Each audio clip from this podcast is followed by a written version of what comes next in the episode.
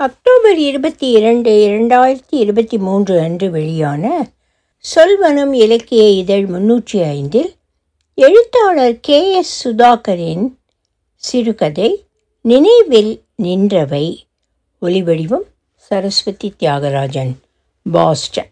எழுத்தாளர் சுதாகர் கஸ்தூரி எழுதியுள்ள இந்த கதை ஈழத்தில் வசிக்கும் மஞ்சு என்ற பெண்ணின் இளமை கால நினைவுகளை அடிப்படையாக கொண்டது.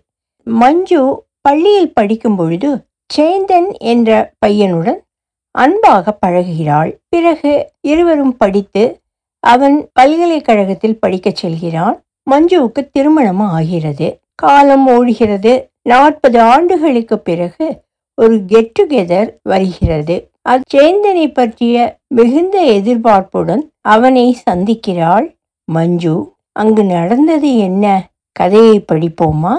வாருங்கள். மஞ்சு சில வருடங்களாக புற உலகிலிருந்து ஒதுங்கி இருக்கிறாள் எந்த ஒரு நிகழ்விற்கும் அவள் விரும்பி போவதில்லை. யாருடனும் பழகுவதும் இல்லை. கொழும்பில் மகன் மருமகள் பேரப்பிள்ளையுடன் இருந்த காலங்களில் அவள் தனிமையை உணர்ந்ததில்லை. மகனுக்கு சின்சினாட்டி பல்கலைக்கழகத்தில் விரிவுரையாளராக வேலை செய்வதற்கு சந்தர்ப்பம் கிடைத்தபோது அவள் கொஞ்சம் கலங்கி போய்விட்டாள். மகனின் எதிர்காலம் கருதி வற்புறுத்தி அவர்களை அமெரிக்காவுக்கு அனுப்பி வைத்தாள். அதன் பின்னர் ஊருக்கு திரும்பி போரினால் சிதிலமடைந்திருந்த தனது வீட்டை திருத்தி அங்கேயே தங்கி கொண்டாள். தனது அந்திம காலம் அங்கேயே கழிய வேண்டும் என்பது அவள் விருப்பம். பொழுதுபோக்குக்காக சனி ஞாயிற்றுக்கிழமைகளில் அக்கம் பக்கத்தில் உள்ள பிள்ளைகளுக்கு படிப்பு சொல்லிக் கொடுப்பாள். ஒரு நாள் மதியம் எயிட்டி ரூபட்ஸ் கெட் டுகெதர் வைக்கப் போகின்றோம் என்று சொல்லியபடி நந்தனும் முரளியும் அவளின் வீட்டு கதவை தட்டினார்கள். அவளும் நந்தனும் எல்லா பிரச்சனைகளுக்குள்ளும் இலங்கையில்தான் இருக்கின்றார்கள். முரளி கனடாவிலிருந்து ஒன்று கூடலை ஒழுங்கு செய்யவென வந்திருந்தான். இது ஒரு காலம் கடந்த ஒன்று கூடல் என்று நான் நினைக்கிறேன். இருபது இருபத்தஞ்சு வருஷத்துக்கு முந்தி செய்திருக்க வேணும் முரளி.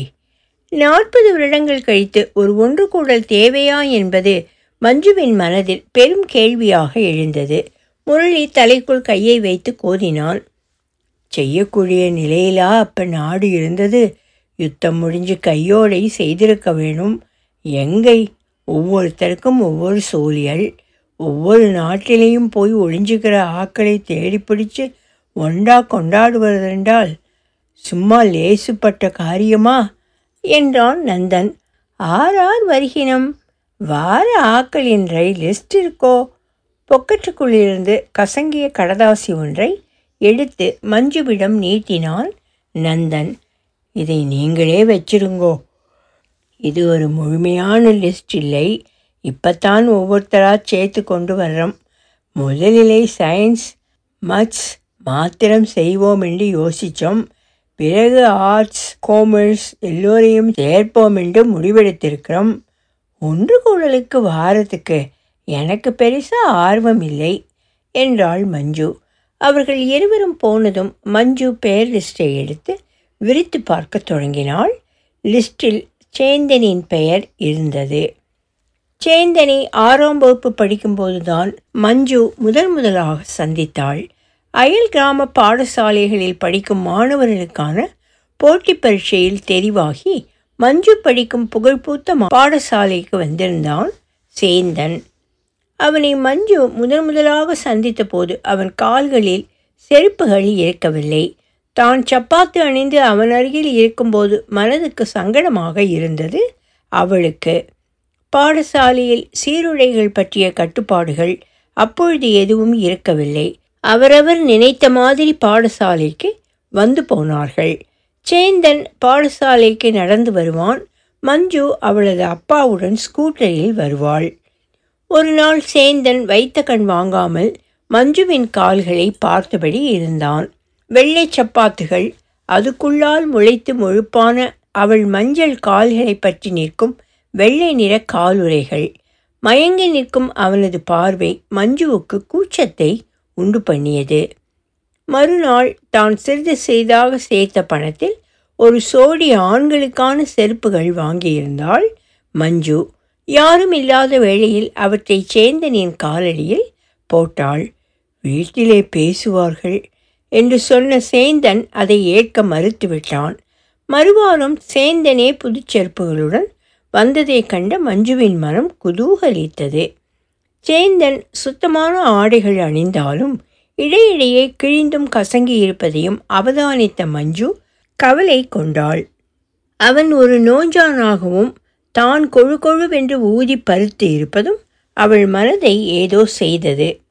சேந்தன் முதல் தவணை பரீட்சையில் அதிகூடிய புள்ளிகள் பெற்று முதல் மாணவனாக வந்திருந்தான்.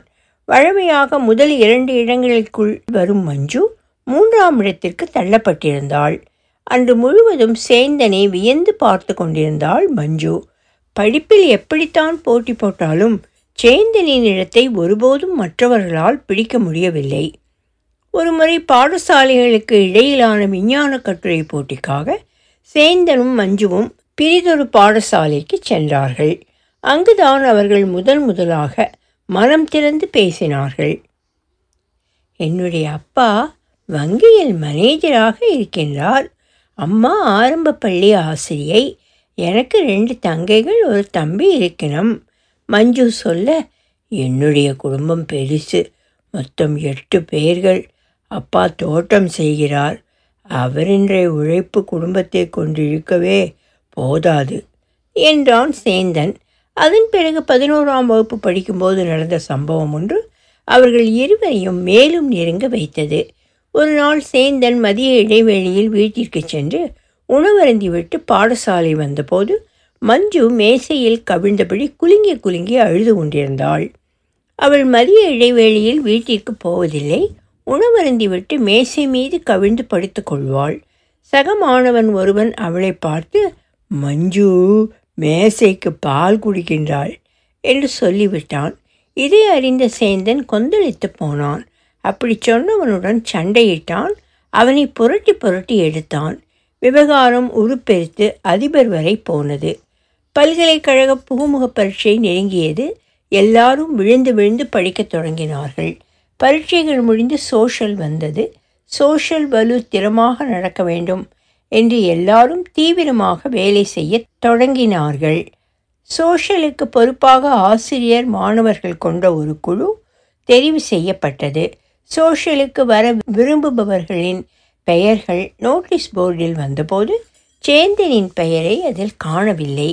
சேந்தனுடன் மனம் விட்டு கதைப்பதற்கான கடைசி புள்ளியையும் இழந்து விடுவேனோ என மஞ்சு பயந்தாள்.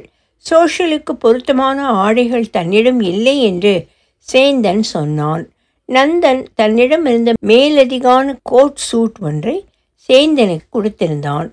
மஞ்சு தனது அப்பாவின் ரைகளில் இரண்டை பத்திரப்படுத்தி சேந்தனுக்காக வைத்திருந்தாள். கலை நிகழ்ச்சிகள் வேடிக்கைகள் அட்டகாசங்கள் பல்சுவை உணவுகள் என சோஷல் களை கட்டியது. பெண்கள் சேலையுடனும் ஆண்கள் கோட் சூட் அணிந்தும் அமர்க்களப்படுத்தினார்கள். சேந்தன் கடைசியில் சோஷலுக்கு வரவில்லை. மஞ்சு மனமுடைந்து போனாள். இரண்டு பேருக்குமே ஒரே பல்கலைக்கழகம் கிடைத்துவிட்டால் எவ்வளவு சந்தோஷமாக இருக்கும் என மஞ்சு கற்பனை செய்தாள். கடைசியில் கணித பிரிவில் சேந்தனுக்கு மாத்திரமே பல்கலைக்கழக அனுமதி கிடைத்தது. சேந்தன் பல்கலைக்கழகத்தில் படிக்கப் போய் ஆறு மாதங்கள் கழித்து விடுமுறையில் வீடு திரும்பியிருந்தபோது மஞ்சுவிற்கு திருமணம் முடிந்துவிட்டது என்ற செய்தி கேட்டு பதறிப்போனான் மஞ்சுவுக்கும் கணவனுக்கும் இடையே வயதில் பெரும் இடைவெளி இருந்தது. அவளுடன் படித்த எவரையுமே தன் திருமணத்திற்கு மஞ்சு கூப்பிடவில்லை. அவள் திருமணம் முடித்தவுடன் கணவருடன் திருக்கோணமலை என்ற இடத்திற்கு சென்று விட்டாள். சோஷலுக்கு சேந்தன் வந்திருந்தால் எல்லாமே தலைகீழாக மாறியிருக்கும் என நினைத்தாள் மஞ்சு. மஞ்சு திருமணம் முடித்து சரியாக பத்து வருடங்களில் சேந்தனின் திருமணம் நடந்தது. அப்போது மஞ்சு விதவையாகி போய்விட்டாள். ஒன்று கூடல் கட்டட வளாகத்திற்குள் ஒரே பரபரப்பு. கார்களும் ஓட்டோக்களும் வருவதும் போவதுமாக இருந்தன. சில வாகனங்கள் உள்ளே நிறுத்தி வைக்கப்பட்டும் இருந்தன. ஒன்று கூடலுக்காக அவரவர் விரும்பிய ஆடைகளுடன் வந்திருந்தார்கள். எல்லாரும் ஒரே நேரத்தில் கதைப்பதும் சிரிப்பதுமாக இருந்தார்கள். பின்னணியில் எண்பதுகளில் வெளிவந்த சினிமா பாடல்கள் மெதுவாக ஒலித்து கொண்டிருந்தது. அமெரிக்கா கனடா ஆஸ்திரேலியா இலண்டன் ஐரோப்பிய நாடுகள் சிங்கப்பூர் என்று பல இடங்களிலிருந்தும் பழைய மாணவர்கள் வந்திருந்தார்கள். ஒரு சிலர் நாற்பது வருடங்களின் பின்னர் சந்தித்து கொள்கிறார்கள். வாழ்க்கை பயணத்தில் அதன் ஆரம்ப காலங்களில் தோன்றிய முகங்களில் பல இடையே மறைந்தும் பின் முதுமை காலங்களில் மீண்டும் அவை துளிர்த்தும் கொள்கின்றன. இடைப்பட்ட காலத்தில் உயர்கல்வி வேலை திருமணம் பிள்ளைகள் வாழ்க்கை போராட்டம் அரசியல் சூழ்நிலை என்பவை வாழ்வை புரட்டி போட்டு விடுகின்றன. பாடசாலையை விட்டு பிரிந்த அடுத்த வருடம் எண்பத்தி மூன்றில் நாட்டில் பெரும் இனக்கலவரம் வெடித்தது. அடுத்தடுத்த வருடங்களில் அரசியலில் பல மாற்றங்கள் நிகழ்ந்தன. தொண்ணூறில் பாடசாலையைச் சுற்றிய கிராமங்களில் வசித்த அனைவருமே ஊரை காலி செய்துவிட்டு நாட்டிற்குள்ளும் வெளியேயும் என பிரிந்து போனார்கள்.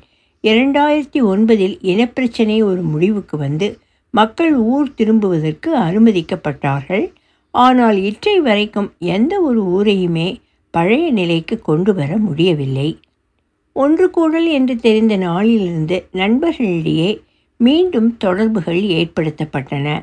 மின்னஞ்சல்கள் பறந்தன. கால நேரமின்றி தொலைபேசி அழைப்புகள் டிங் டொங் என்ற வாட்ஸ்அப் அழைப்புகள். நந்தனும் முரளியும் இந்த ஒன்று கூடலுக்காக பல வழிகளில் கஷ்டப்பட்டு உழைத்தார்கள். ஹோல் வாசலுக்கு உட்புறமாக போடப்பட்டிருந்த மேசையில் சில துண்டு பிரசுரங்கள் வைக்கப்பட்டிருந்தன. உயர்தரம் பயின்ற மாணவர்களின் பெயர்கள் வகுப்பு வாரியாக எழுதப்பட்டும் அதன் கீழ் விழாவிற்கு சமூகமளிக்க வாக்குறுதி தந்தவர்களின் பெயர்களும் இறுதியாக இறந்து போனவர்கள் காணாமல் போனவர்கள் பெயர்களும் அதில் இருந்தன. குத்துவிளக்கு ஏற்றி இறந்தவர்களுக்கான மௌன அஞ்சலியுடன் விழா ஆரம்பமானது. ஒன்று கூடலுக்கொண்டு பல திட்டங்கள் தயாரித்தோம். கடைசியாக பலரின் வேண்டுகோளுக்கு இணங்க அவை கைவிடப்பட்டன. நந்தன் தனது ஆரம்ப உரையில் கவலையுடன் சொன்னான் மேலும் மொத்தம் நூற்றி மூன்று மாணவர்கள் பயின்ற இடத்தில் நாற்பத்தொன்பது மாணவர்கள் மாத்திரமே சமூக அளித்திருந்ததையும் சுட்டி காட்டினான் ஒவ்வொருவருக்கும் தலா ஒரு நிமிடம் தம்மை பற்றி சொல்வதற்காக வழங்கப்பட்டிருந்தது. சிலர் அது போதாதென முணுமுணுத்தார்கள். சிலர் தமது பெயரை மாத்திரம் சொல்லி ஒரு செகண்டிலே விலகிக் கொண்டார்கள். அறிமுகம் முடிய நிகழ்ச்சிகள் களை கட்டத் தொடங்கின. பாட்டுக்கு பாட்டு குட்டி நாடகம் சோடி நடனம் என பல நிகழ்வுகள் அரங்கேறின. பின்னணியில் ஒரு இசைக்குழுவினர் தமது கருவிகளை தட்டி பார்த்து சரி செய்து கொண்டிருந்தனர். மஞ்சு ஓட்டோ ஒன்று பிடித்து வருவதற்கு பிந்திவிட்டது. அவள் வரும்போது ஆர்ட்ஸ் வகுப்பில் பயின்ற பரதன் மேடையில் பாடிக்கொண்டிருந்தான். சிலர் போதை ஏறி ஆடிக்கொண்டும் இருந்தார்கள். சும்மாவே உடம்ப தூக்கி நடமாட முடியாமல் கிடக்கு. அதுக்குள்ளே உந்த நாசத்தையும் குடிச்சா? மஞ்சு புறுபுறுத்து கொண்டாள். பரதன் அந்நாளில் ஒரு ரீஎம்எஸ் இன்று இறுதி கட்டத்தில் இருக்கும் ஒரு மனிதனின் சேடம் போல் இருந்தது அவன் பாட்டு. மஞ்சுவை கண்டதும் பெண் சிநேகிதிகள் அவளை சூழ்ந்து கொண்டார்கள். ஒரு சிலர் மஞ்சுவை பற்றி கிசுகிசுக்கவும் செய்தார்கள். ஒரு காலத்திலே மஞ்சுவும் சேந்தனும் ஒருத்தரை ஒருத்தர் விரும்பினவை தானே பாவம் மஞ்சு வெட்டிங் முடிஞ்சு ஏழு வருஷங்களில் ஹஸ்பண்டை இழந்துட்டாள். ஸ்கூலுக்கு பிள்ளைய விட்டுட்டு வேலைக்கு போகக்கேதான் ஆக்சிடெண்ட் நடந்ததாம். நல்ல காலம். ஹஸ்பண்ட் போட்ட இன்சூரன்ஸ் பணம் இருந்ததாலே வாழ்க்கைக்கு உதவிச்சு. மகனை படிப்பிக்க மட்டும் தன்னை ஒடுக்கி கொண்டு கொழும்பில் ஒரு வாடகை வீட்டில் இருந்தாள். மண்ணெண்ணெய் அடுப்பிலே தான் சமையல் எல்லாம் செய்தாள். மஞ்சு ஒரு ஓரமாக நின்று ஆடுபவர்களை பார்த்து கொண்டு நின்றாள். முதன் முதலாக நடக்க எத்தனைக்கும் குழந்தை ஒன்றினைப் போல சில பெண்களும் ஆண்களும் காலை தூக்கி வைப்பதும் விழுவதுமாக இருந்தனர். மஞ்சு உமக்கு ஒரு ஆளை அறிமுகம் செய்ய வேணும். நந்தன் மஞ்சுவை கூட்டிக் கொண்டு ஆடிக்கொண்டிருந்தவர்களை விலத்தியபடி உள்ளே சென்றான். மஞ்சு இவன்தான் சேந்தன். சேந்தன் கைகளை விசுக்கி விசுக்கி இழுப்பை நெளித்து ஆடியபடி நின்றான். மஞ்சு நிமிர்ந்து சேந்தனை பார்த்தாள். இவ்வளவு உயரத்திற்கு வளர்ந்திருப்பான் என அவள் நினைக்கவில்லை. நீல நிற கட்டம் போட்ட ஷர்ட் தோதாக மினுமினுத்து பளிச்சிடும் ஜீன்ஸ் அன்றுதான் பொலிஷ் செய்யப்பட்ட சப்பாத்துகள் என பழிச்சிட்டான் சேந்தன். தான் ஒரு கசங்கி போன சீலையில் வந்து விட்டதற்காக மஞ்சு வெட்கப்பட்டாள். சேந்தன் இது யாரென்று தெரியுதா? மஞ்சு. அப்படியா? அதிசயித்தான் சேந்தன். தன்னை தாழ்த்தி மஞ்சுவின் உயரத்திற்கு குறுக்கிக் கொண்டான். கொழு கொழுவென்று பழிச்சிடும் முகம் அளவான மீசை எண்ணெய் பூசி வாரிவிட்ட தலைமையில் கூட இன்னமும் நரைக்கவில்லை. திடீரென்று சேந்தனை கட்டிப்பிடித்த மஞ்சு அவனது கன்னத்தில் ஒரு ஈச் பதித்தாள். கழுத்திலே தொங்கிக் கொண்டிருந்த கட்டம் போட்ட வர்ணங்களிலான சேந்தனின் ரை மஞ்சுவின் சேலையை தழுவியது. பார்த்து கொண்டிருந்தவர்களில் சிலருக்கு மஞ்சுவின் அந்த செய்கை திகைப்பை கொடுத்தது. பதறிப்போனார்கள் அவர்கள். வாருங்களேன் ஆடுவோம். மஞ்சுவின் கைகளை பற்றுவதற்கு முயற்சித்தான். சேந்தன் அவனின் வாய் போதையினால் நாற்றமடித்தது சத்தத்துக்குள்ளே நீங்கள் கதைக்கிறது ஒன்றுமா கேட்கலே. வாருங்கோ வெளியிலே போய் நின்று கதப்பம். இருவரும் ஆடுபவர்கள் மத்தியிலிருந்து விலகி வெளியே வந்தார்கள். நீங்கள் பாடசாலையை விட்டவுடனேயே மறி பண்ணியிட்டல் என்ன? சின்ன வயசிலே பெண் பிள்ளைகளை கல்யாணம் செய்து கொடுக்கிறவையை செருப்பாலே அடிக்க வேணும். சேந்தனின் வார்த்தைகள் மஞ்சுவை நெருப்பாகச் சுட்டன. உங்களுக்கு இப்போ எத்தனை பிள்ளைகள்? ஹஸ்பண்ட் இப்பவும் வேலை செய்கின்றாரா? அல்லது ரிட்டையர் ஆகிவிட்டாரா? மஞ்சுவை கதைப்பதற்கு சேந்தன் விடவில்லை. அவளுக்கும் பேசுவதற்கு ஒன்றும் வரவில்லை. சேலை தலைப்பால் முகத்தை ஒரு தடவை துடைத்து கொண்டாள். சற்று தூரத்தில் நின்ற நந்தனை சத்தம் போட்டு கூப்பிட்டாள். நந்தன் நான் வீட்டுக்கு போக வேண்டும். மஞ்சு நந்தனை கூப்பிட்டதும் சேந்தன் மீண்டும் ஆடுவதற்காக உள்ளே போய்விட்டான். ஏதோ விருப்பத்தகாத செயல் நடந்துவிட்டது என்பதை நந்தன் புரிந்து கொண்டான். சாப்பிட்டு விட்டு போங்களேன். இல்லை நந்தன் நான் உடனே போக வேணும். மஞ்சுவை வெளியே கூட்டிச் சென்ற நந்தன் அங்கு நின்ற கார்களில் ஒன்றை மஞ்சு வீட்டிற்கு போவதற்காக ஒழுங்கு செய்தான். காருக்கு சமீபமாக குந்தியிருந்த ஒருவர் சாப்பாடு ஒவ்வாமை காரணமாக வாந்தி எடுத்து கொண்டிருந்தார். ஒன்று கூடலுக்கு வந்திருந்த அவரை மஞ்சுவால் அடையாளம் காண முடியவில்லை. ஒத்துவராத சாப்பாட்டை உடல் உதறி தள்ளுகின்றது. ஒவ்வாதவற்றை உடம்பு மாத்திரமா வெளியேற்றும்? மனமும் தான் துரத்தும். மஞ்சு காரின் பின்புறம் ஏறிக்கொண்டாள். கார் வளாகத்தை விட்டு வெளியே புறப்படுகின்றது. சந்தையின் அருகே அமைந்திருக்கும் சிற்றுண்டி சாலையில் நாலஞ்சு பேர்கள் இருந்து உணவருந்தி கொண்டிருந்தார்கள். கார் கிழக்குப்புற பிரதான வீதி வழியே வேகம் எடுத்தது. மஞ்சுவுக்கு சேந்தன் பள்ளிக்கூடத்தில் இருந்த இளமை தோற்றமே இன்றும் மனதில் நிலை கொண்டிருந்தது செருப்பில்லாமல் கசங்கிய ஆடைகளுடன் சஞ்சரித்த அவன் முகமே அவளுக்கு என்றும் பிடித்திருந்தது. இன்று அது எப்படியெல்லாமோ கால ஓட்டத்தில் மாறிப்போய்விட்டது. வாழ்க்கை என்ற பயணத்தில் காலம் சில நினைவுகளை தந்துவிட்டு சென்றிருக்கின்றது. அதை சுமப்பதும் சுமக்காமல் விடுவதும் அவரவரை பொறுத்தது. என்னுடைய கணவர் என்னுடன் வாழ்ந்த காலங்கள் சொற்பம்தான். ஆனால் என்னை மிகவும் அன்பாக நேசித்தார். சேந்தன் இத்தனை காலங்களில் ஒரு தடவையேனும் என்னை தொடர்பு கொள்ள முயற்சிக்கவில்லையே. என்னை பற்றி ஒன்றுமே அவனுக்கு தெரிந்திருக்கவில்லையே. மஞ்சு அமைதியாக கார் கண்ணாடிக்குள்ளால் இருட்டை வெறித்து பார்த்து கொண்டிருந்தாள். தூரத்தே சுழலைக்குள் பிரேதம் ஒன்று எரிந்து கொண்டிருந்தது. ஒருவரின் வாழ்க்கையை தீர்மானிப்பது எது? பணமா கல்வியா? அதற்கு மேலாக ஏதோ ஒன்று இருப்பதாகவே மஞ்சுவுக்கு தோன்றியது. அம்மாவுக்கு சேந்தன் ஐயாவை தெரியுங்களா? அவர் தான் இந்த காரை ஒரு மாதத்துக்கு வாடகைக்கு எடுத்திருக்கிறார். மஞ்சுவின் மௌன நிலை கண்ட சாரதி அவளிடம் பேச்சு கொடுத்தான். ஓ அப்போ அவர் மனுஷி பிள்ளைகளோட வந்திருக்கிறார். ஓமம் ஒரு பையன் ஒரு பொண்ணு. அம்மா அக்கௌண்டனாக வேலை பார்க்கிறாவாம் நாட்டை சுற்றி பார்த்து என்யோ பண்ண போயினம்.